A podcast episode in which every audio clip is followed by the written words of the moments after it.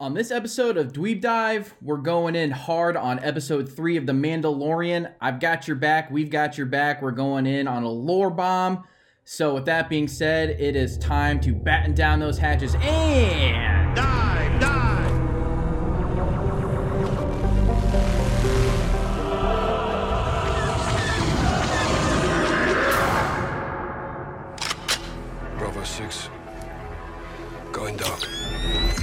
going on, everyone? It is Austin, joined by my co host Connor, as always. Super excited to talk about episode three of The Mandalorian.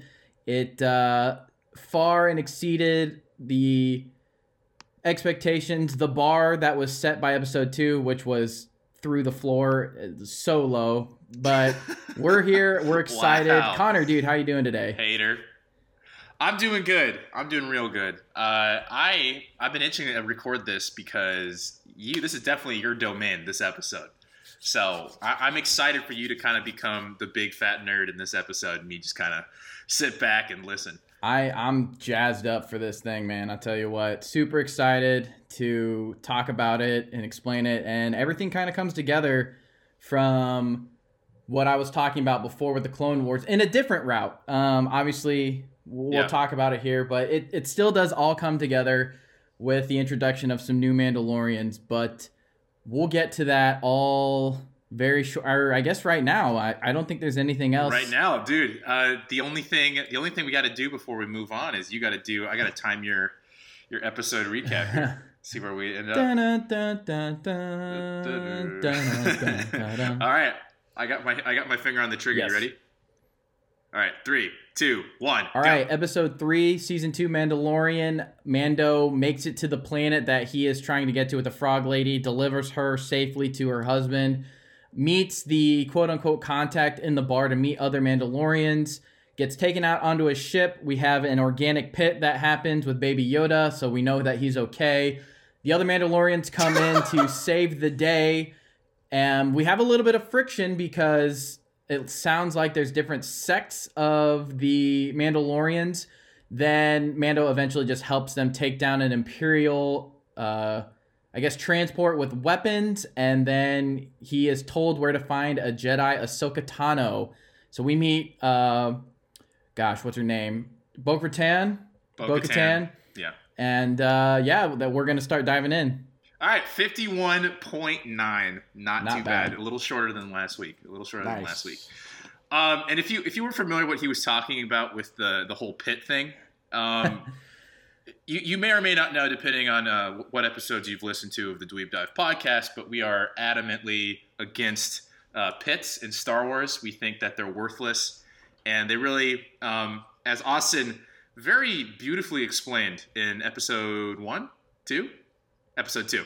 In episode two of this season of the Dweeb Dive podcast, uh, pits are pretty much worthless. Yeah, if you fall in a pit, you live. You know what? Only more fuel to the fire in this past episode. I mean, Baby Yoda goes in, Baby Yoda comes out. There's no Yeah, issues. exactly. Go. Essentially, if you fall into a pit, that's the best place to be in Star in a Star Wars universe. If you're on the verge of death, It's like a it saves Yeah. you, no matter what. it's like going into your mother's kangaroo pouch and you're just you're just chilling out. Yes, until someone gets Oh, you man. out it's or a you fallout get out. shelter. Exactly. It's safe. It's weirdly safe. Okay. So, all right. Um, do you, do you want me to kick things off with a couple things I noticed, and then you can then you can launch into the implications, perhaps, of Bo-Katan and Ahsoka being name dropped, and well, one of them being in the episode. Yes.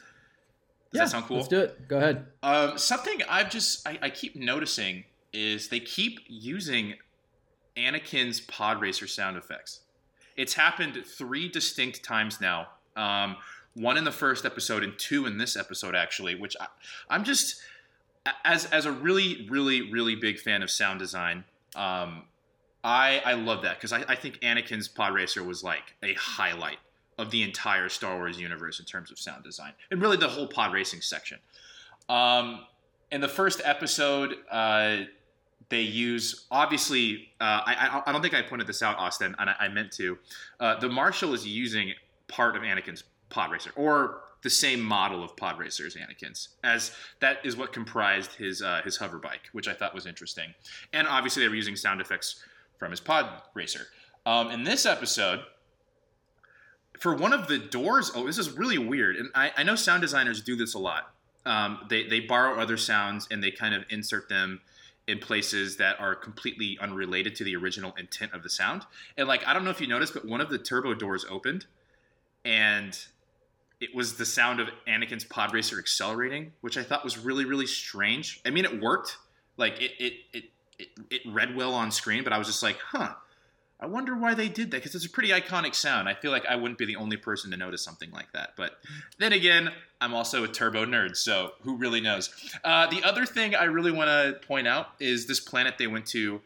Uh, the the Trask was the name of the port. I'm not sure the name of the planet though. Uh, do you know the names of the two main species that inhabited this planet? At least the port of Trask. Um, it looks like I'm, I'm hoping you can get 50% on this quiz. Well, I'm gonna get a zero percent because I don't know the actual names, but I mean, obviously the the snail people that Admiral Ackbar hails from looked like one of them, Interesting that you call them the snail. and then uh, was it like the tentacly people that I feel I feel like we've seen them before in uh, in other Star Wars. yeah, I don't know exactly what. but- absolutely.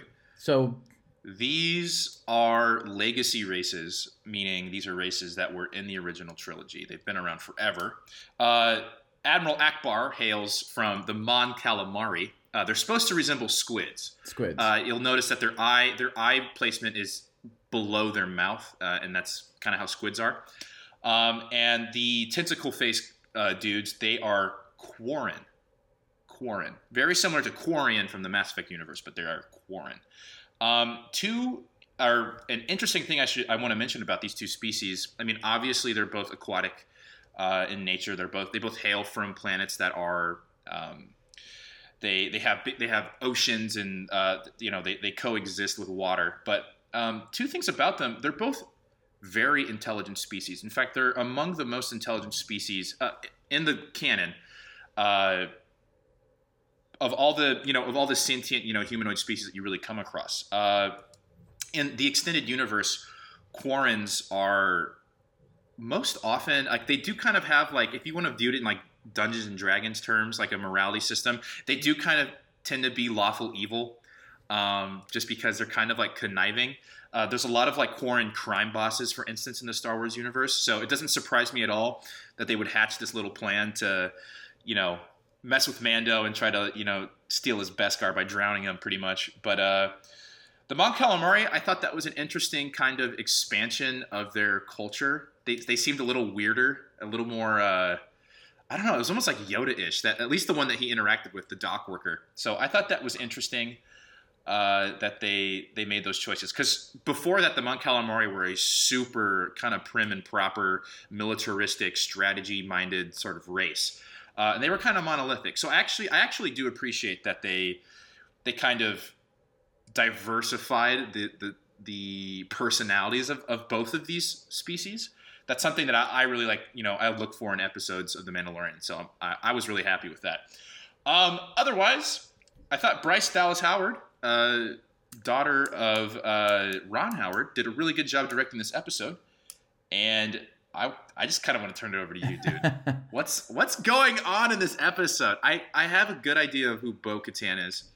But in terms, I mean, and I know you'll get to this. You don't have to answer this right now. But I just I want to know more about the the sexts as you as you said and i i because I, I don't have a ton of context because i have not finished the clone wars yet but um, do your best please do your best to, to help with noob okay well the sex thing the sect thing is actually going to be probably the least explained just because i'm not sure if they're referencing um, the death watch or not which Bo Katan was a part of, which was more of a traditional religious war sect of the Mandalorian culture. We'll talk about it, um, but it might be a newer sect with what happened on Mandalore. Obviously, they, they were all scattered, so it, it, it might just be something that needs to be explained through the Mandalorian itself, but we could talk about it. Um, as a sidebar before we dive in, the uh, calamari people, as you were saying, being a more militaristic society, there is an episode in the Clone Wars. I think it's actually a couple where there's a massive battle underwater where they are involved. Um, so yeah, it's just fun fact that uh, that gets that you talked about that, and I I gotta finish the Clone Wars. and I uh, remember I watching. Oh, it's Wars. it's a gold mine. It's so good. I know, I know. Um, I, I I can't call myself a true Star Wars fan until I do it. Yeah, Uh, there's just so much that you learn, especially right now. Um, all right, so, whew, okay, all right. I'm gonna we're we're gonna sound the alarm here. We're going we're going heavy, heavy, heavy into Wow. the lore because we got to go all the way back into the Clone Wars and why Bo-Katan is so significant, why she has a relationship with Ahsoka, um, and how she knows that the Jedi. Um, at first, I want to say they did a great job selecting the actress for her. Sh- Oh, Katee Sackhoff. well, she looks exactly like Bo-Katan in the Clone Wars. So, I mean, as soon as I saw her, I was like, okay, I, I know exactly who she is. Um, so that was uh, very exciting. Her armor was the same as in the Clone Wars. So just all the de- obviously when you have Filoni who did the Clone Wars on the Mandalorian, you're gonna right. get all those details and the selection of uh, you know actress, actor, all that stuff lined up. I, I couldn't believe it. I mean, it was basically spot on. And can I just say, I'm so happy that they're. What I hate is when they adapt between two different mediums like animation and live action, and they just they just disregard the, the cues and like the you know everything that made the character special in the original in the original work. So I'm really really happy that it's like Katee Sackhoff is pretty much one for one Bo-Katan. Yes. So far. Yes. Um, okay, so just I guess in regards to the episode with Bo Katan helping Mando, Mando helping Bo Katan, um, Mandalore is obviously in shambles. We don't really, really know kind of the state of the planet as is. Obviously, they're scattered, and the Empire came in and took over. Um, well, I guess we know that from Rebels, so I guess I can retract that statement a little bit. But or we find out that the Empire kind of extinguishes the Mandalorians and Mando and so on. So there's that. Um, so that's why he's she's wanting to acquire weapons and take back the planet. Um, so we'll we'll just go right into it. Okay, who who is she? Who is Bo-Katan? So we got to go all the way back into the Clone Wars, and Okay. the significance of her is her sister. Um, I can't remember her name. I'll probably have to look it up. Um, I'll just do it right now while I'm talking about it. Uh, Yep. So Bo-Katan's sister is actually the is Duchess Satine. Okay, Duchess Satine. She she Right, is right, right, the she was the ruler of Mandalore, and she actually had a fling with Obi Wan Kenobi back in the day. That was his love connection. That's the whole That- thing. yeah, Yeah. that gets why. explained Yeah, in the Clone Wars, so we won't dive too much into that. Um, Duchess Satine is killed, but why Bo Katan? Her story is she was actually against her sister. So Duchess Satine wanted peace on Mandalore. She didn't want Mandalore involved in the Clone Wars. They were a neutral space, while the Republic obviously want that. You know, the Republic and uh, the Federation both kind of tried their best to gain Mandalore to their side because of the skilled fighting people culture, obviously.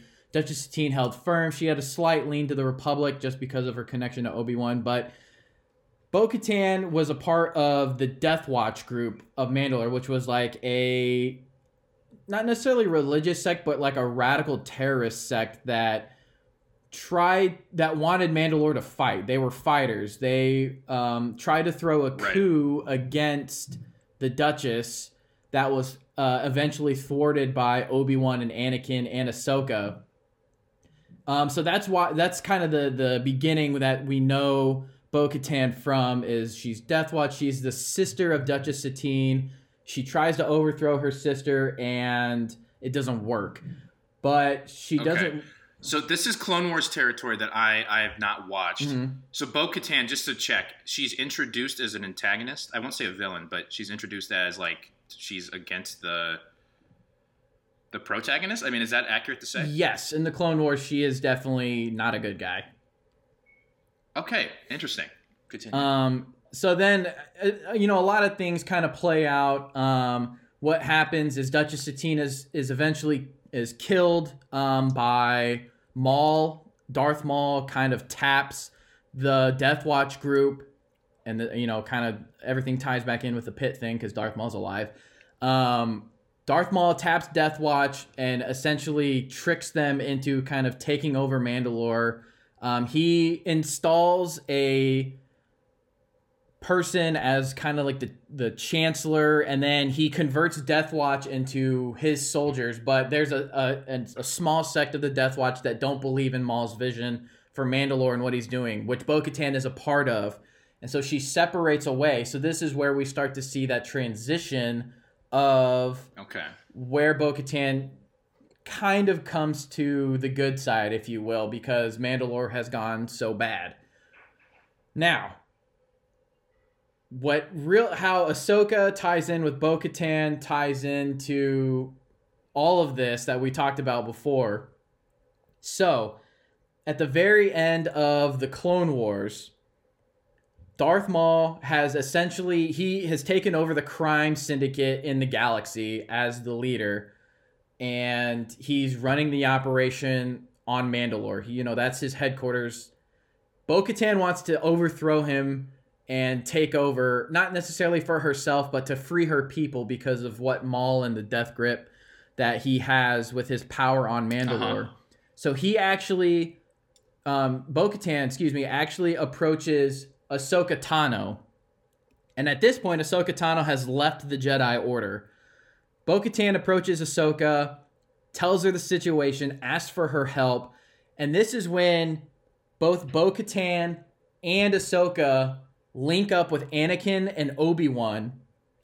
And, ex- and basically, they explain the plan or explain what's happening. Maul is on Mandalore. They need the help of the clones and the Jedi to overthrow him and kill him. Um, and so essentially, and this is when, you know, Ahsoka comes back for the first time. Anakin's really happy about that. Ironically, this is the last time we see Anakin as a good person because he starts transitioning away. Um, Mm. so Wait, riddle riddle me this really Uh-huh. quick. So at the time Maul he has this vice grip on Mandalore. Yes. Is he holding it because he has the admiration of this of like a big group of people, or is his admiration only from a small group and he's holding the office because of some right or like thing he did that kind of like based on their traditions he has to be the ruler? Like wh- wh- where does he land as sort of the his leadership style? Um, essentially, so I don't know if he has a general interest in Mandalore itself. You take over, you become the leader of uh, Mandalore by killing the leader. It's kind of like a very tribalistic leadership style. oh, so, it's he, it's he by killed duel. Okay. the Death Watch person that was in charge and kind of installed his own person, and that's where Bo Katan sects off and leaves. So he's ruler by default. And that's why I don't know if people have seen memes about how Ahsoka should technically be the leader of Mandalore because she's the one that defeats Maul, not Bo Katan, but that, you know, that's neither here nor there. Um, and essentially, what Yeah, we, I- I what see we you're saying. find out is Maul is really he has a vision about Anakin turning into Vader. And he wants to bring Obi-Wan and really Anakin to Mandalore to solve this problem that he's creating there to kill him and to stop Sidious from enacting his plan. So it's like this whole thing of why Right, because Maul Maul has an angle against Sidious too. yes, right? for essentially being betrayed and thrown aside. Yeah, Um dis discarded. Exactly. much, So that's why Maul and Mandalore are kind of all tied in together. Um, and essentially, what ends up happening is Anakin is originally going to go with Obi Wan to Mandalore, but they don't because this is when General Grievous attacks Coruscant and kidnaps the Chancellor with Count Dooku. Right. which is obviously Revenge of the Sith. So that's where we get the tie into the movies from the Clone Wars show into the movies is this moment right here. So Anakin dispatches the 501st, which is the unit that we know and love from the Clone Wars with Rex Mhm. um and you know a bunch of the, you know the boys. essen- yeah, essentially the boys that you The you learn to love. He dispatches the 501st with Ahsoka and Bo Katan to Mandalore to deal with the Maul situation that's going on there. And this is and so essentially we all know what happens when the Revenge of the Sith. Anakin slowly turns bad, and they hint towards it in the end of the Clone Wars.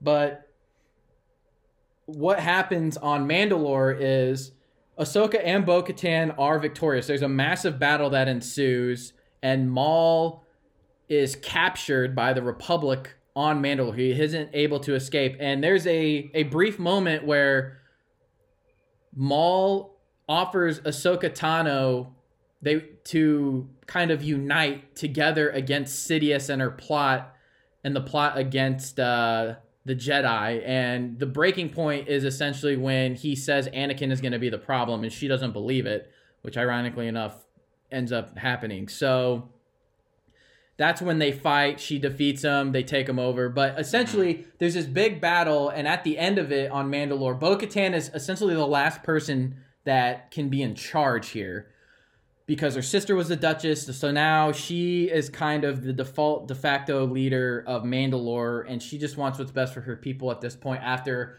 not wanting to fight, and then they get drugged through all this different crap that goes on on Mandalore. So that's that's the significance of Bo Katan and, and Mandalore and okay. the connection with Ahsoka. And that's why we hear in this episode that when Mando is supposed is sent to see Ahsoka to name drop Bo Katan had sent her because they do have a really strong connection of having overthrown And it's Maul. not antagonistic. No, no, no, no, okay. no. Not anymore. Not anymore. Not anymore. Got Mm-mm. it. That's so it's so interesting how this show A, it started as a 2D animated show that was uh, it was written and directed and animated by uh, Tartakovsky, which he did Samurai Jack and uh, Powerpuff Girls and um, you know a ton of these classic shows. Uh, he did he's doing Primal currently, which is really really good. If you haven't seen it, it's super. It's like this Neolithic age like hunter story. Anyway, um, it's crazy to see that this show evolved from that, which was really really good by the way. Um, if you haven't seen that, to the 3D version, the 3D animated version of the Clone Wars, which became like like the 2D version was really cool, but in terms of lore, it was just it was it was really about like okay, these are just cool ways to like enjoy Mace Windu killing 5,000 robots, uh, super battle droids, and stuff like that. But like, it wasn't super lore heavy. It, it, it, was slightly, it was slightly, but to see this show become like its own entity within Star Wars that has like its own fans that are only pretty much only fans of the Clone Wars and like they don't like that is like their main connection to Star Wars. That's so cool. And now to see it make it all the way to what I'm calling a mainline Star Wars series. Not to say that it's not itself, but you know, uh, something that's perhaps more approachable to the average viewer. You know, that's very casual about Star Wars. You know, because it's a live action. And to see this character be represented pretty much, and correct me if I'm wrong, Austin, pretty much exactly as portrayed in the source work, I'm I'm I'm impressed. I'm really impressed. Mm-hmm. No, it, it's awesome. It's really and, cool. and for those wondering, okay, so Bo Katan takes over Mandalore. Why what why doesn't she have the dark saber? What happened? Well, Bo Katan doesn't recognize the Galactic Empire as the true entity that it is, essentially renounces it as the governing force. And so that's when the purge happens on Mandalore and the Empire basically extinguishes the Mandalorians, and that's why they all go their separate ways. So, mm-hmm. and and that's kind of what we're talking about. So the dark blade, the lightsaber blade that if you trace it all the way back, I think Connor, you mentioned it. A Mandal a Mandalorian mm-hmm. had originally stolen it out of the Jedi Temple, and it it essentially became the signifying piece of the ruler of Mandalore passed down between generations or between duelists I believe, uh, and I'm, i might need to double check this, um, but I, I, believe the dark saber it was originally created uh, with. I can't remember if it was a true Mandalorian or like a half Mandalorian sort of deal, but I'm pretty sure uh, there was a Jedi or a Force user that had some sort of Mandalorian lineage that was also working with the Jedi or was considered a Jedi and made it, and then it was it was eventually handed down as like a Mandalorian artifact and then icon of their you know race. But let me let me double check that while you continue. Okay, but I, I mean that's essentially that's essentially our our humongous connection and who Bo Katan is. at this point right now. So she has a link to the Clone Wars, she has a link to Ahsoka, and that's why it was such a fantastic piece to bring into the Mandalorian. And obviously, she hates the Empire, and the Mandalorians are very good at creating weapons. They're good fighters, and that's why the Empire is taking these weapons that have uh, Mandalorian trace slash technology slash were Mandalorian weapons um, away, and that's why Bo Katan wants them back. Um, essentially, it sounds like from the episode that the Empire still kind of has a grip on Mandalore, and she's going to continue to work to free the planet from the Yeah. Empire.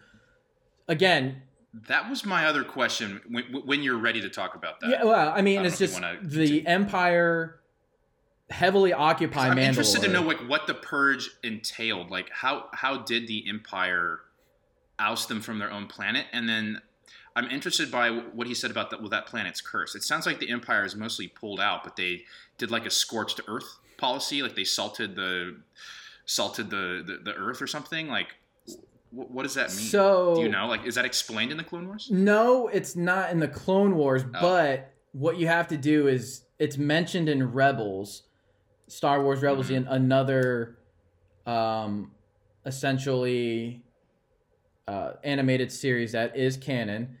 Um, there is a weapon that I believe the Mandalorians had originally created, and it was a targeting system that would essentially kill slash vaporize only Imperial soldiers, only the stormtroopers, and keep the Mandalorians alive. And I think the Empire got their hands on it and reversed it and essentially extinguished the population of Mandalore with their own technology. The only reason that we know that is because the Empire tries to bring it back and use it again um, or I guess not essentially bring it back. They're trying to re-equip themselves in Rebels because I because the Empire still exists in Rebels. So that's kind of where we get the connection because it's referenced how um, somebody had helped create the weapon and it was used on Mandalore and they can't let it happen again. I think it's the House of the or the Night of a Thousand Mirrors or something like that. I, I think that's what the Night of the Purge on Mandalore was called.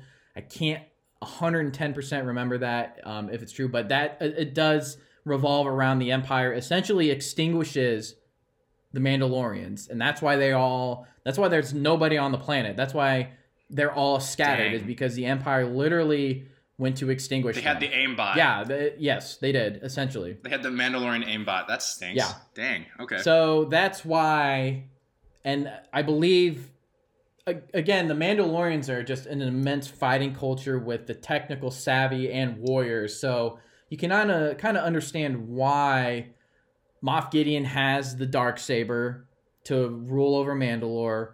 Why Mhm. Mandalorian weapons are being taken to Mandalore, why it's alluded that the Empire still has a, a hold on Mandalore so tightly. So there's just all these different things that are churned up in this episode that kind of get brought to light. But I mean that this is what this is what we're asked. I mean, obviously we got a huge lore drop and and reference and everything in this episode, which is to me is what we wanted. You know, now we can continue to ask all these different questions because Bo Katan being in the episode opens a lot of doors to a lot of different things that the Mandalorian can go to.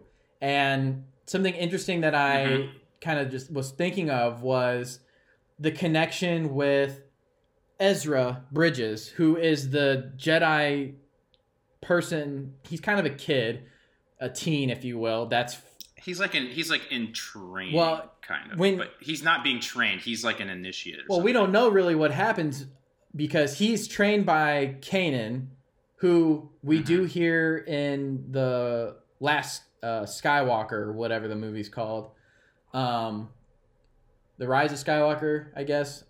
Um, I don't know. It's all blurry. like when dude. when all the Jedi are calling out to Rey, you can distinctly hear Kanan's voice in that. He is killed in Rebels. That's interesting. But he trains Ezra. Ezra and Ahsoka mesh, as does Bo Katan and Ezra. There is a connection here because Bo Katan is essentially at that point the leader or was the leader of Mandalore and knows Ahsoka.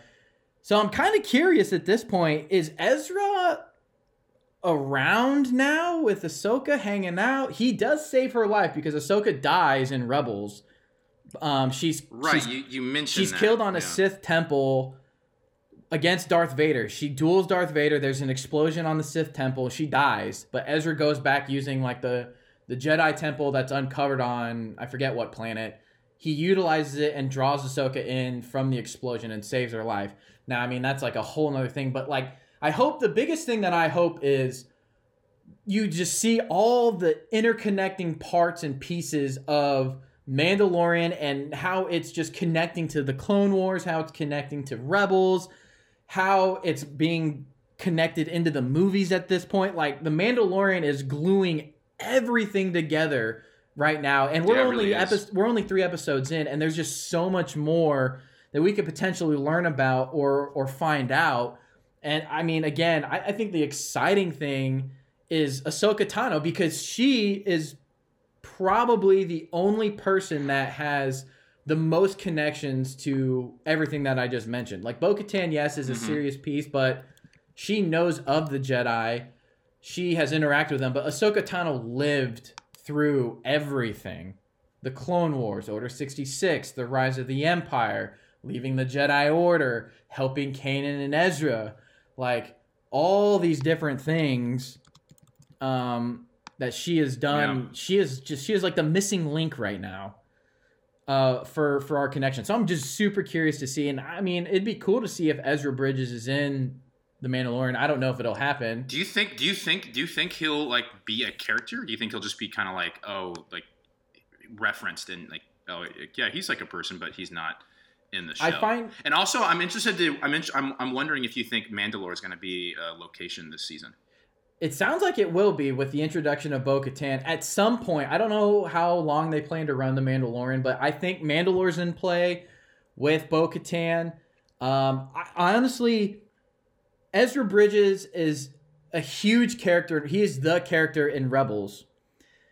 Um, and we know Rebels is canon. Now, to simply discard a Jedi character as if they're nothing is would be shocking in my mind for a canon Star Wars Mhm. story because there's so few of them left, right? So I think Ezra has a place. I mean, he's got all the pieces. Bo Katan and Ahsoka both know him.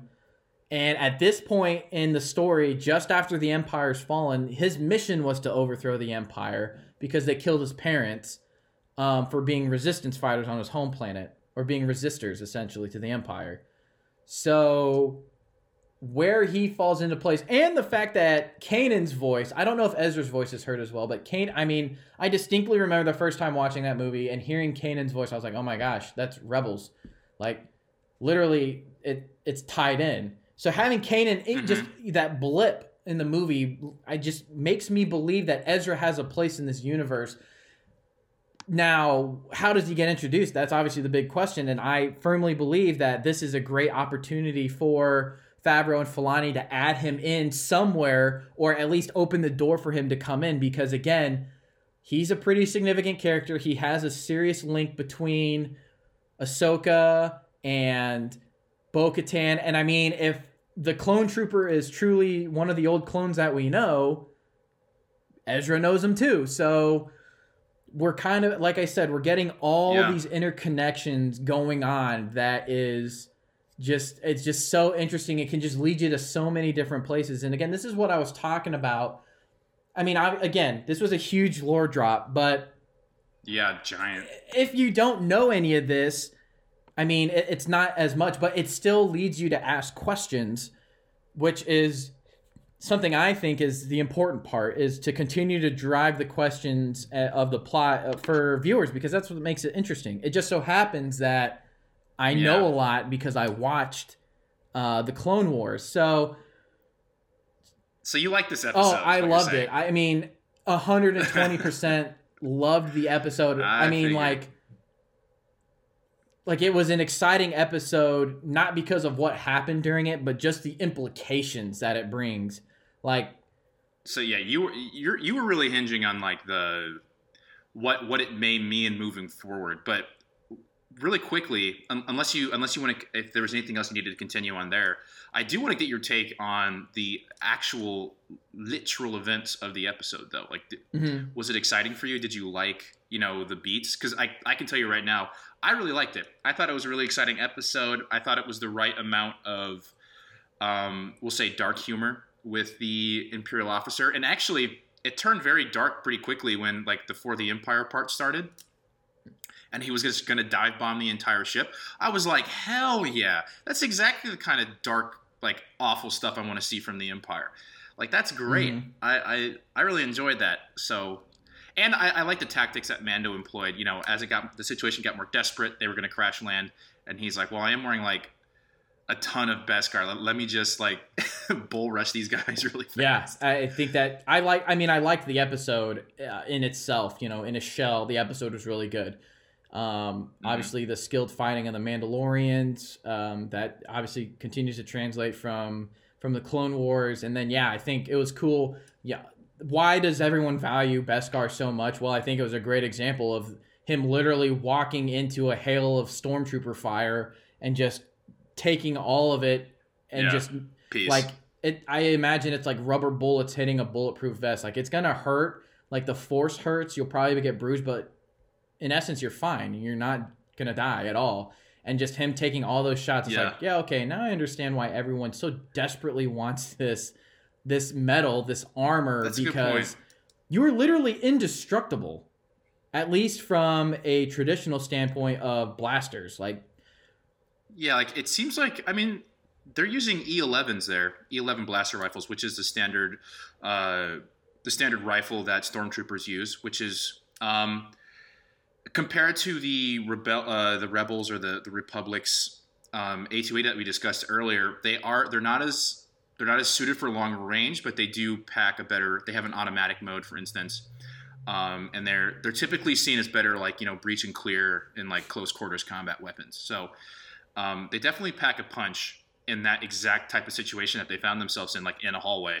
Um, so by all means, I think with any other armor it set, it would have been a kill zone. But because Mando's basically a juggernaut Mhm. with the Beskar, he was able to figure it out. I, I, I got a little nervous though because he, I mean, he does have gaps in the armor. I mean, there's clear, like you know, he's wearing a suit underneath it, and like you can see gaps in the plates. But I guess he was just confident.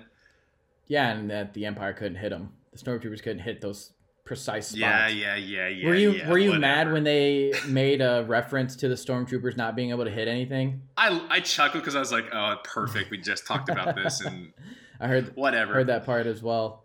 Um, Yeah. But I mean, it's just it was a great episode. I think it just it answered was. questions. There was a lot that happened. Um, you know, it it just sets up for for more and more and more. So I just just as a recap because I know I went on this crazy rant and just went all over the place. Yeah, let's let's get a tight uh, take from So you. the importance of Bo Katan is she was the sister of the original leader. She became the leader with Ahsoka's help, overthrowing Darth Maul, and that's why she knows Mhm. Ahsoka.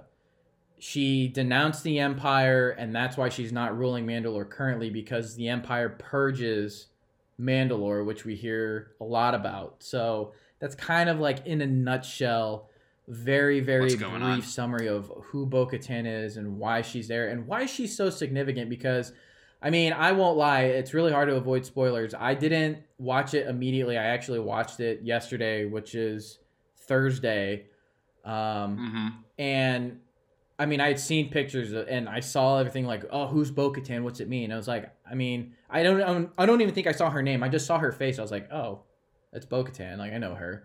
I literally just finished the Clone Wars and she's Oh, you, it. like you, you mean you saw like a uh, still frame, a still frame shot of just the three new Mandalorians Face. and her without her helmet. I'm like, oh, okay, boom, there it is. Oh yeah, that's her. Yeah, yeah, yeah. Okay, cool. So that's Um, the significance. I, I, I, I think for the listeners, it'd be really cool to get your take on your prediction, rather, on what is Ahsoka going to be like? Because I know when she was first introduced, I think she was about 16 years old, and she was really, you know, she was kind of peppy, she was kind of rambunctious, and you know, like you said, there's a comparison. It's she's what Anakin was to Obi Wan. Essentially, you know, she has a lot of potential. She's pretty powerful, but she's kind of foolhardy.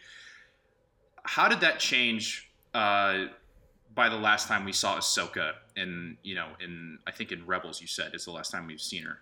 Like, is she like how has she changed as a character? Would you I say? mean, I would say it's a night and day difference. She she went through so much in a short amount of time. I don't think she was that much older in Rebels than um, at the end of the Clone Wars. So Okay, so actually, I did do some research because I know we had talked before about well, a, a good amount of time has happened since we first met Ahsoka in now Mandalorian season two. So I have figured out her ages, barring any time jumps that we don't know about. But um, so she was 16 when we met her. In Rebels, she's reported to be 31. okay, So she's still like, you know, she's still she's not quite you know like middle aged or anything. And then in the Mandalorian, if there's no other time jumps, they have her placed at 45 years old. okay. So, I mean, do you think she's going to be more or less the same as she was in Rebels? Like, how was she in Rebels? Like, you know, was she is she a bit wiser now, Oh, a bit like calmer? Yes, she was. Yeah? She was definitely Okay. so. The um, so essentially, as a recap to hap- what happened to her, she left the Jedi Order because she felt betrayed. She went on Yeah. a little bit of an adventure of her own, helping um, some people out and get out of a jam. She gets found by Bo Katan, helps Bo Katan take back Mandalore from Maul, almost joins Maul. Then on the trip back to Coruscant because they were going to hand Maul over to the Jedi Council. Order 66 happens, and so she has to live through that entire ordeal of the 501st. Her best friends that she's known for years turn on her. She saves Rex, but like the starship crashes, and she. Something significant that happens at the end of the Clone Wars is she puts both her lightsabers with the clones, so she leaves them behind. She does acquire new ones that are white, I believe, in Rebels. But she's Ah, Gray Jedi. she's stuff. a little Okay. more reserved and I mean, I think you can kind of see those cogs turning and and clone at the end of the Clone Wars because she's not around Anakin's influence as much. Um, and then you know, obviously, the significance that happens in Rebels is she gets pulled into the Force space time continuum, and I believe she kind of chats and, and interacts with Yoda, Master Yoda. Um, I, I can't really remember the the full uh, dialogue, but she she is very well uh, wizened up, if you will, from the last time we saw her. So Sounds like it. I we actually I'm semi certain we saw a flash of her in this episode in the brown cloak. Do you, do you remember seeing that? Oh, right when he lands at the port. Yeah. Oh yeah, I totally forgot about Like that. I'm pretty sure that's her. Um, but that seemed that that seemed fairly Jedi like human. Like just a, a that, flash. You're, you're talking about the the person in the brown cloak that was watching Mando, Mhm. and Mando kind of saw them, and then They you know, were they, they did that classic thing where something passes in front of screen and they disappear, Yes. right? I, I'm I'm pretty sure that was Ahsoka from the looks of her. Really? Yes. It didn't really seem like that was a Twi'lek though. I mean, she I mean, she did have a hood on, so we can't be too sure. But I mean, I just I have to believe, and I don't have to, but I have reason to believe if the clone, whoever he is, if it's Boba Fett, then it doesn't really matter. But if it's a different clone that's tracking Mando and the child, and Ahsoka is tracking it because the force sensitivity. I mean, I have to believe that she kind of is keeping tabs on Mando and the child, and you're telling me that Mando's gonna roll up on the planet she's on, and she's gonna be Yoda sitting in the hut, kind of half lost her mind, or does he show up and nobody's there, and then she's there following him? You know, I think that's more plausible than than the Yeah. former. So that's why I, I'm pretty Okay. sure that was. I mean, like I saw it at a flash. I didn't rewind it, but I am very confident that that was Ahsoka. And it wouldn't be surprising if Ahsoka was there, kind of interacting with Bo Katan on the side as well. So I mean, I just think hmm. that it was. It's the classic dark wait a brown second. Jedi. Wait a second. Though. Wait a second. Wait a second. Wait a second. Okay. Hold on.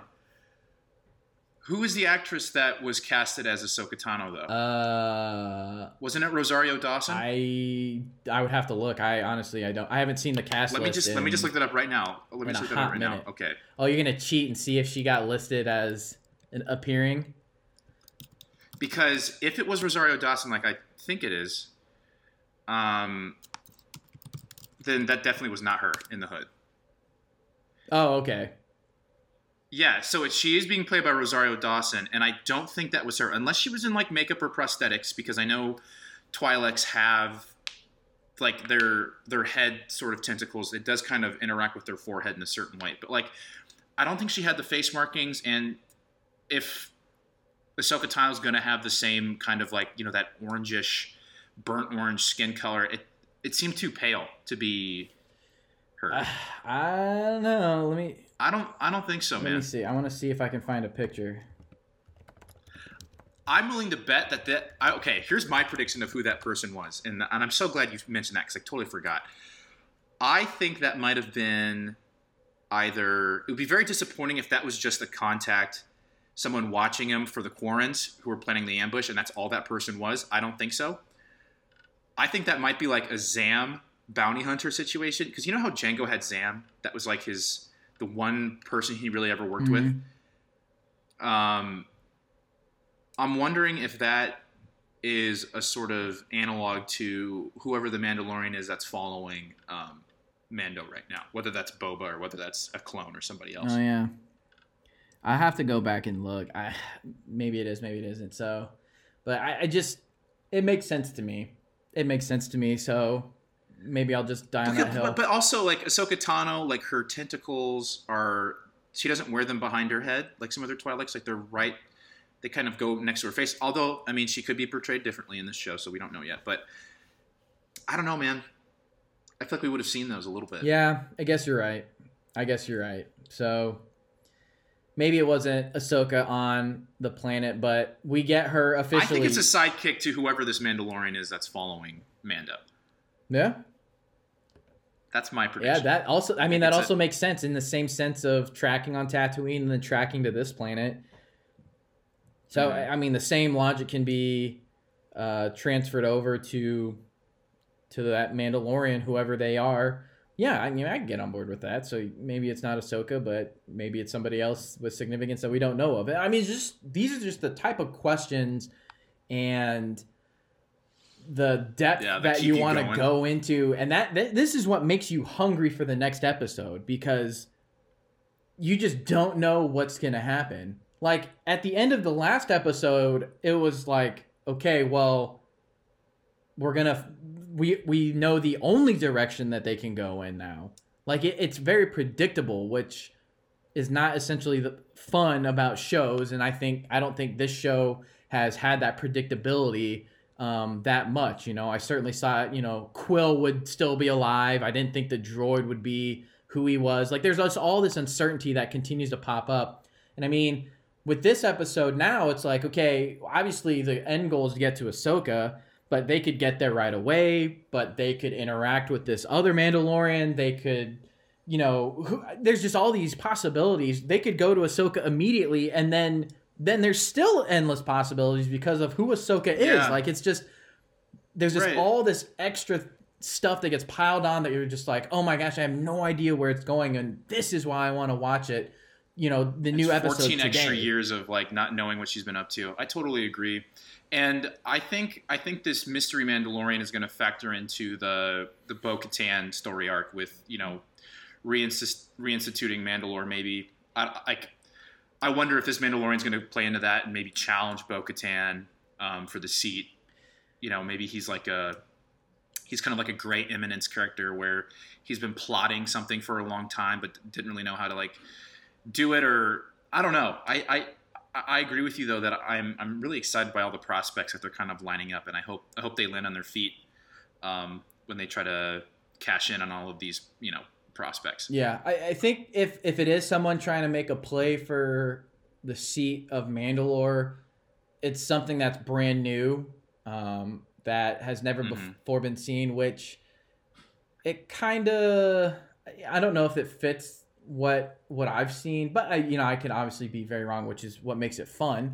So, I mean, but if or, it, maybe they're opposed. Maybe they're opposed to the Mandalorian culture, and like that's why this Mandalorian's not wearing their armor anymore. That could be it too. Um, maybe they're saying it's time for the end of the Mandalorians, and they're they're actually the opposite, and they're going to try to dissuade, in quotes, um, Bo-Katan and her crusade to you know restore Mandalore. Yeah, well, I or maybe maybe they won't be involved with that at all. I think it's important to point out the something you brought up at the right before I went in on the lore is the different sects of the Mandalorians. yeah, The the majority of I mean almost all of the Mandalorians in Clone Wars they take their helmets off. In Rebels they take their helmets off. They're not honor bound to stay in their armor forever. So it's more i mean we don't know the mandalorian culture we only know of the way which is mando's way of honor bound don't take your armor off you know it's forsaken so that's actually the minority thinking the majority of mandalorians are free to take their armor off free to take their helmets off as they choose they're not bound to wear them forever they can take them off yeah, so I think it's important to note that. So, for example, that clone, if he's a Mandalorian, or I guess if that Mandalorian's a clone, whatever, you know, they don't need their they don't need to be wearing armor to be a Mandalorian or have significance like that. I think it's important to point out that Mando is a minority in his cultural line of thinking for Mandalorians. Like I think that's important to say. He is an outlier. His Yeah, group it's is an easy to forget that. Exactly. it's easy to forget that, and I because I got so sucked into this to this, I, I, I honestly completely forgot about every other appearance of Mandalorians in the Star Wars canon so far. I was like, yeah, this is how they all are. Uh, What are you talking about? So. I, there's gonna be like a, I think like a, a come a come to Jesus moment for for Mando here coming up pretty soon, where he's gonna have to come to grips that he was kind of raised by wolves in a sense. Like he was definitely like on the outside of the majority culture, and I think he's gonna have to reconcile that fact. But like his covert got kind of wiped, but I think some of them are still alive. Mm-hmm. So I don't know if that's going to come back into play either. If, he, if he's going to have to confront them at some point. Um, uh, tell me this, Austin. Are you going to be upset though if Mando like adopts the majority culture and starts taking his helmet off? Because I think I would be. Mm, I don't think so. Um, I, I don't think it would bother me at all. Uh, it just opens another door to further development for Mando and just a, a heavier interaction with other Mandalorians. And I, you know, I just, you know, I know that's a very solid foundation of who he is and and who we know him Yeah. to be. And people hate character ch- drastic character change like that. And obviously, that would be one. But you just, I just go circle back to how he is in the minority in the cultural thinking and the way that Bo Katan and the other Mandalorians kind of scoff at him. They're like, oh, he's one of them, one of the loons. Like, oh boy. But like, literally in every other instance of Mandalorians being exposed in Star Wars canon, which is a lot compared, you know, in the Clone Wars and even in Rebels. I mean, Mhm. we're around Mandalorians a lot. Like the people of Mandalore, they don't wear armor. They're normal people. Like they're not all armor clad warriors. They're they're normal people. Like they wear yeah, like, like the armor clad ones is like a class of Yeah, a warrior class. but yeah. like even still like and i think the only reason we didn't see all of them always have their helmets off is because probably a lot of animating to do facial features versus helmets with color you know but like Right. the majority of the mandalorians they always have their helmets off i mean it's just it is they they are not bound to wear their the the, the passing of the armor from generation to generation is is a thing yes bo-katan obviously makes note of that when mando tries to accuse her of not being a mandalorian but yeah. they're not duty bound or honor bound to keep all that stuff on. So I just I think it would just So open a door of for Mando and um and just a, a, another developmental arc that we could see for Mm-hmm. for him because I mean he's still kind of tightly wound and um I mean, he's got so much faith in it, though. That's the, that's the thing that is going to be interesting it's his life, and he he totally credits them with like saving him, and he like, he feels so much loyalty to this idea uh, of whatever you know what, whatever was going on with his covert. So I don't like. I don't personally see him ever taking his helmet off. Like I, I see that as like a like last episode of the last season kind of deal. But I don't know. I, I think I can learn to be okay with it. But as it stands right now, I think it's so integral to Mando's character. I, I just don't really see him being like a helmet off type of dude. Although I, I have I've heard rumors. I don't know how true they are that the the actor, uh, what's his face, Oberyn, uh, um, uh, Pedro Pascal. Pascal, yeah, right. he's wanted to take his helmet off, and apparently there was some drama about that in the writing stage of this season. But I don't know how true. I mean, I, it, it, didn't seem very reputable, so who knows? Yeah, um, I mean, I just speaking of passing things down in the generations. By the yeah. way, uh, lore extra. Um, so the dark saber was made by Tarre Vizsla, who was the first Mandalorian that was inducted into the Jedi Order. So true Jedi. Um, after he died, that's where your thing comes in his dark saber was stored in the Jedi archives, the Jedi Temple, and the Vizsla clan uh, stole it back. So they literally did steal it, and that's why Pre Vizsla, um, as I understand it, uh, was Bo-Katan's like Bo-Katan was sort of his right hand person. Is that correct? Mm, I think so. Something along those of Death lines. Watch. Yeah, back yeah, yeah. back in the Death Watch days. Yeah, yeah I'm pretty sure. Yeah. yeah. So, and that's why Pre Vizsla originally had it. Yada yada yada. Mm-hmm. Yeah.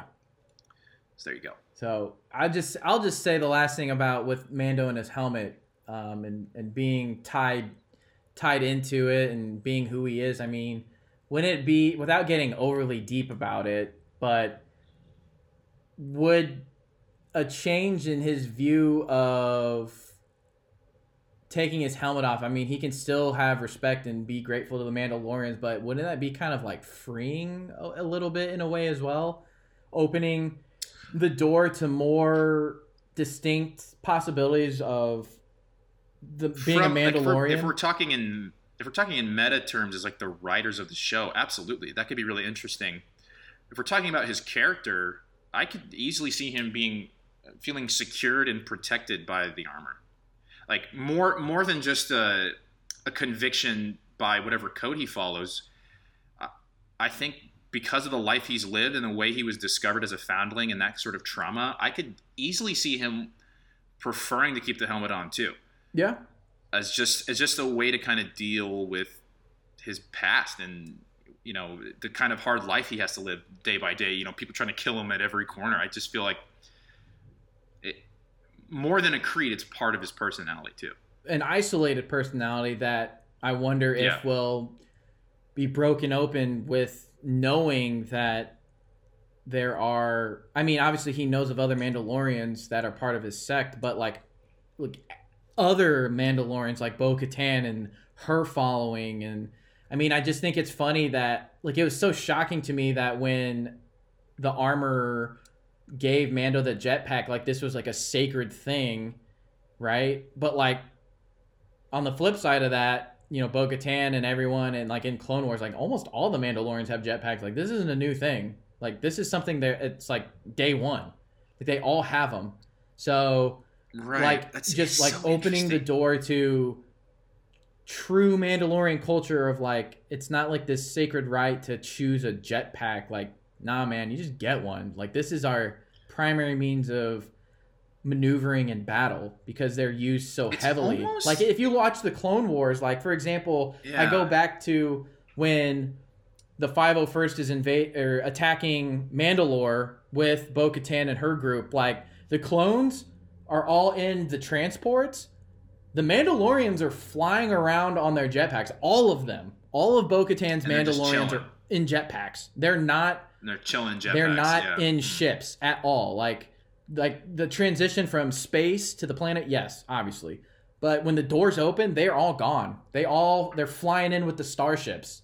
Like the jetpack is like a normal so, thing. So it was just kind of weird that the man like Mando getting the jetpack was like this big deal. On the flip side, it's like an everyday thing in normal Mandalorian culture in my in my opinion. I mean, I don't know the sacred rites or anything, but like literally every true Mandalorian that I know from the show or from the shows have jetpacks and they know how to use them.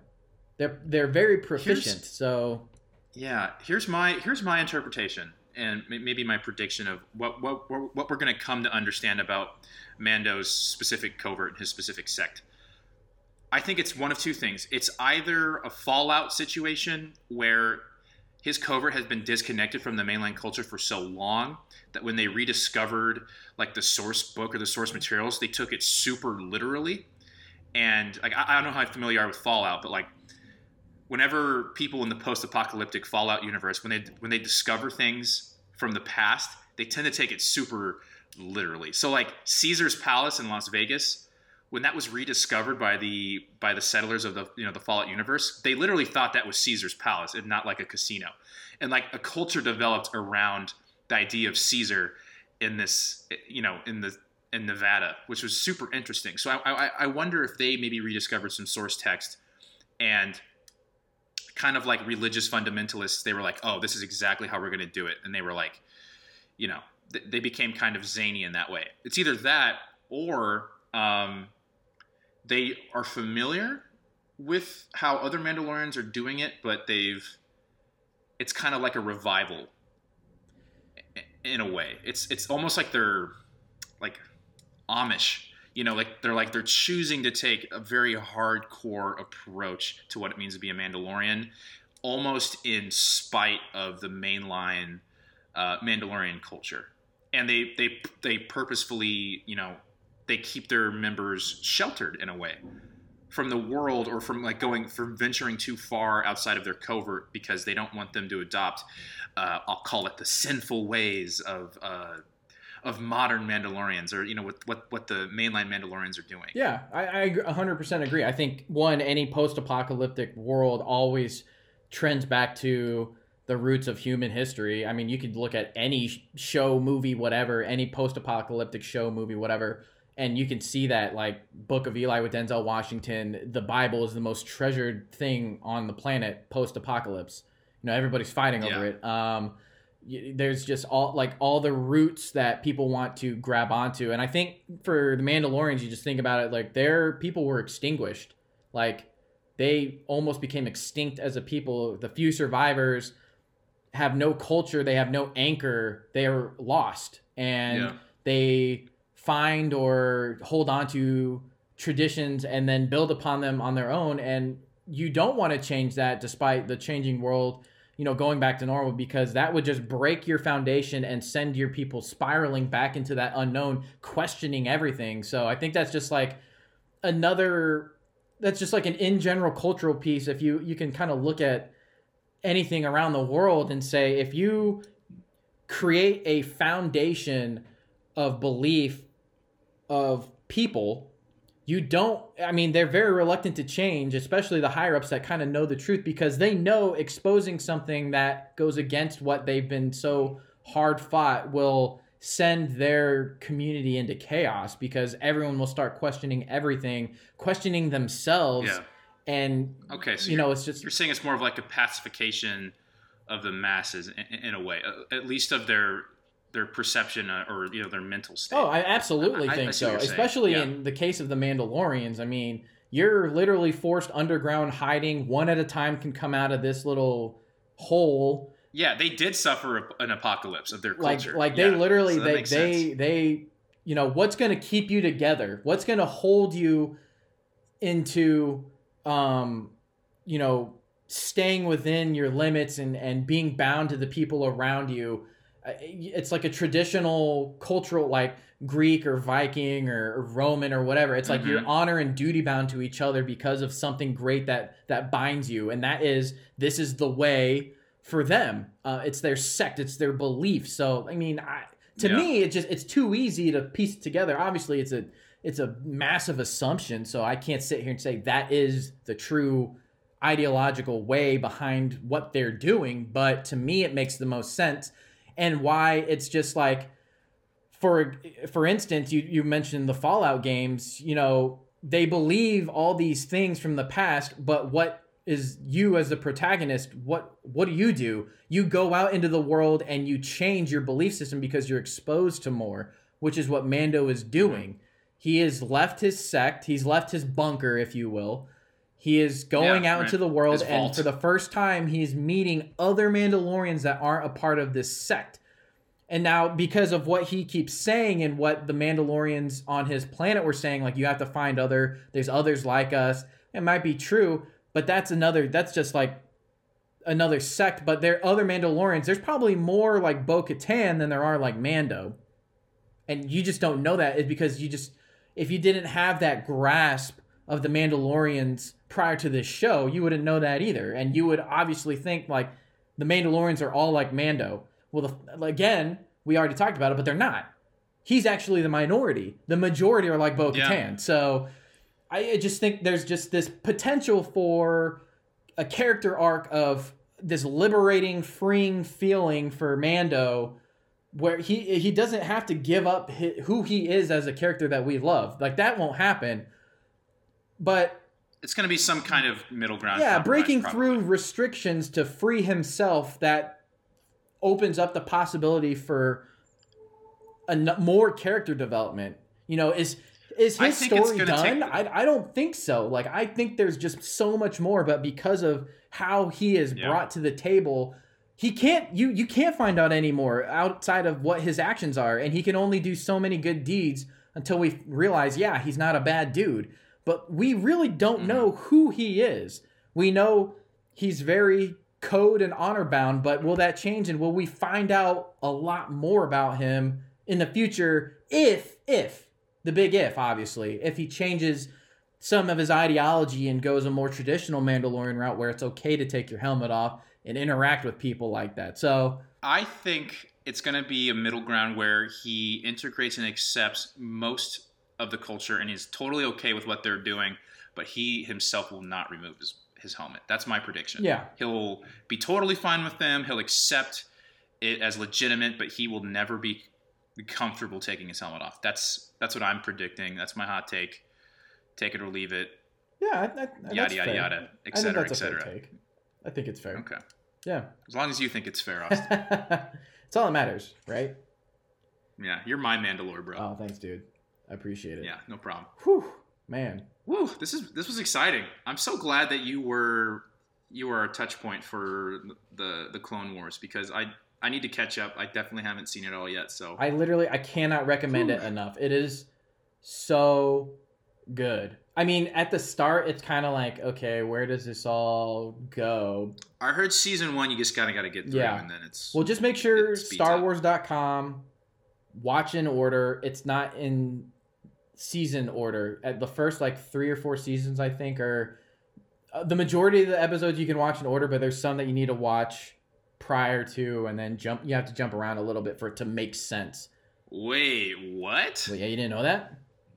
I thought I told you that. I mean, I haven't started. I I've only watched like season one of the Clone Wars, and that was a while ago. Yeah, it, um, if you Google it, you'll get the list of like order of how to watch the Clone Wars because it's like, like it, it's Really? like a, so if you watch it chronologically, like in order of release date, it'll is that going to be like so bad? it'll it'll it'll make sense, but like it won't be true. Optimal. Yeah, there's like if you watch it in order, you'll be there'll be certain instances where you're like, oh wait, didn't that happen? Like, why are we coming back to this here when I think that happened over here? So you essentially you eliminate all that. Like it, it just kind of Okay, falls into line. It falls in line. It's not like you know, it won't ruin The- the experience, but I think for the most Yeah. optimal experience, you want to watch it in order. And then I think by like season four or maybe halfway through three, you don't have to do it anymore. It's just like the very beginning because you have to watch some of the. It's like you watch like a couple episodes from season three, a couple episodes from season two, one. Then there's the movie because there's references from the Clone Wars movie, not the actual one. There's an animated one um, Right. that ties into like Wow. it makes sense with what happens in season one. So it's like you want to you want to get all that in order so it just makes the most sense instead of having to be like, oh wait, wait a minute, we're here because of that, or like why are we going back to this when we already did this? Like it's it's just one of those things. Interesting.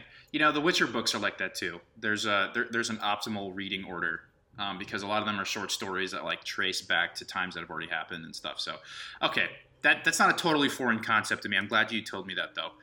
Um, for the viewers or for the listeners, where where is that list located again? Um, you should just be able to Google it. Uh, you know, I'll just do it right now. How to or what order to watch Clone Wars? It was on StarWars.com, but I didn't search it through the actual website. I just Googled it and found it. Okay. Oh. Didn't watch Clone Wars. Yeah, boom. StarWars.com. The Star Wars, the Clone Wars chronological episode order. Okay. So Well, that's yeah, That's I'm looking at it like you not know that. go. Wow.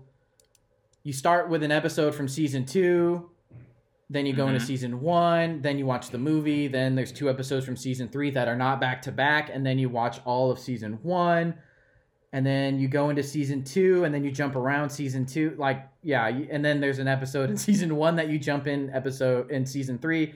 It all makes sense. That's it all it all makes sense. Like you have to do it. That's wild. Okay. Well, I'll, I'll do it. I'll humor you. I'll do it that way. we'll I'm telling you, dude. That so much Okay. happened in the Clone Wars. It it's truly incredible. Like you just learned so much. If you're more than just like a casual Star Wars fan, if you're kind of curious about what what we're talking about or what's going on or like like when I watched the Clone Wars, Revenge of the Sith, and Into the Revenge of the Sith, I'm like, what happened in between that? That's a huge chunk of time from from all of this happening. You know, where does it all come in? And the Clone Wars fills that gap. The Clone Wars takes you from the second Clone Wars movie into Revenge of the Sith. It fills that entire gap. It answers a lot of questions about Anakin, Yoda, Obi Wan, Ahsoka, the clones, the Sith, the droids. uh, It just literally anything you have a question about about mainline Star Wars, the Clone Wars answers the question. All of them. This podcast is becoming me simping for KOTOR and you simping for the Clone Wars animated show. I mean, they're twenty. They're like twenty minute episodes.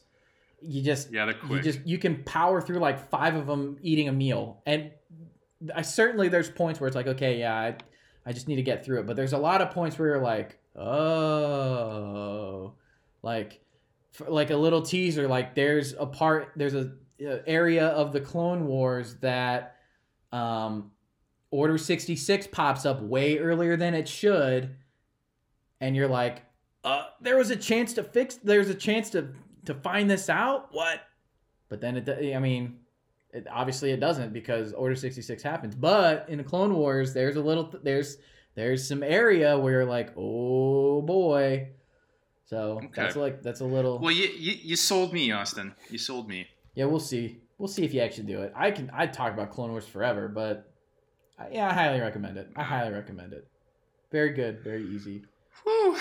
Well, we've we've done it, Austin. we have I think we've done it. we have Um, I have I have no other I have no extra credits or anything. I, I it was really just the pod racer sound effects, and uh, we already talked about the dark saber lore. So, um, other than that, I you know I keep noticing that Bryce Dallas Howard, which if you don't know who I'm talking about, she she started her career as an actress. She was like she was in Jurassic World, and she's also been in some other films that are uh, perhaps a higher aura in terms of like you know her acting skill. Um, I just can't think of them off the top of my head. Um, so to see her directing these episodes, pretty cool. indeed pretty cool. she's definitely one of uh, i mean they're all good maybe not the They're all good, but her episodes have been like big ones every single Yeah. time. which is which is awesome to see that she gets the keys Mhm. to uh, the big car, if you will. So and Right. she's really good looking. Man, she's good looking. I can't wait for the next draft. I Jurassic have a World. crush. I don't even know if it'll be good, but Austin it'll be worth a it with Chris. Pratt and Yeah. Bryce Dallas Howard. I mean, come on. yeah. Okay. Alrighty. Well, uh, with Austin simping for BDH, uh, I think that's about time to close the episode, huh? On that Yeah, I think so. I'm just I'm ho- I'm excited to see. Obviously, the new episode dropped today. It's Friday, November twentieth. Um, Yeah. excited to see what they do. Hopefully, it's not like a episode two where it's like we get a piece, we have a mission, and then we don't do anything relevant to anything. I don't think they'll do it again, but you never know. Um, but I'm excited to see what they where, which direction they go in. Um, hopefully, I just want Ahsoka Tano. I I want Ahsoka Tano in these episodes. I want to know what she's been Me up too. to. I want to know what we're doing with her right now and where we're going because again, she is such a humongous piece to the Star Wars universe. She is like the singular character that connects literally everything except the new movies. So Yeah, and Rosario Dawson's a she's a wonderful actor, so I'm I'm I'm excited to see what she does with the character. agreed, agreed. Cool. All right, well that's it for the episode. Hope you guys enjoyed it. Um, sorry if we went all over the place, but hopefully the short recap about halfway through helps explain everything. Like, super excited. We're back on track with the Mandalorian. Um, the dive has ended. We're going back to the surface. So thank you guys so much for tuning in, and we will see you guys next time. Goodbye. it's just gonna get creepier every week, dude. Thanks for listening to this episode of Dweeb Dive. If you liked what you heard, please, please, please like and give us a follow so we can continue diving into your favorite topics. There's been a lot of hot takes. There's been a lot of claims, a lot of references to the deep lore. If you have a question, a comment, feedback, you're angry with me for something perhaps inaccurate I said, which is very likely, please do not hesitate to reach out on our accounts and ask us the big questions. We would love to hear from you. Thanks, guys.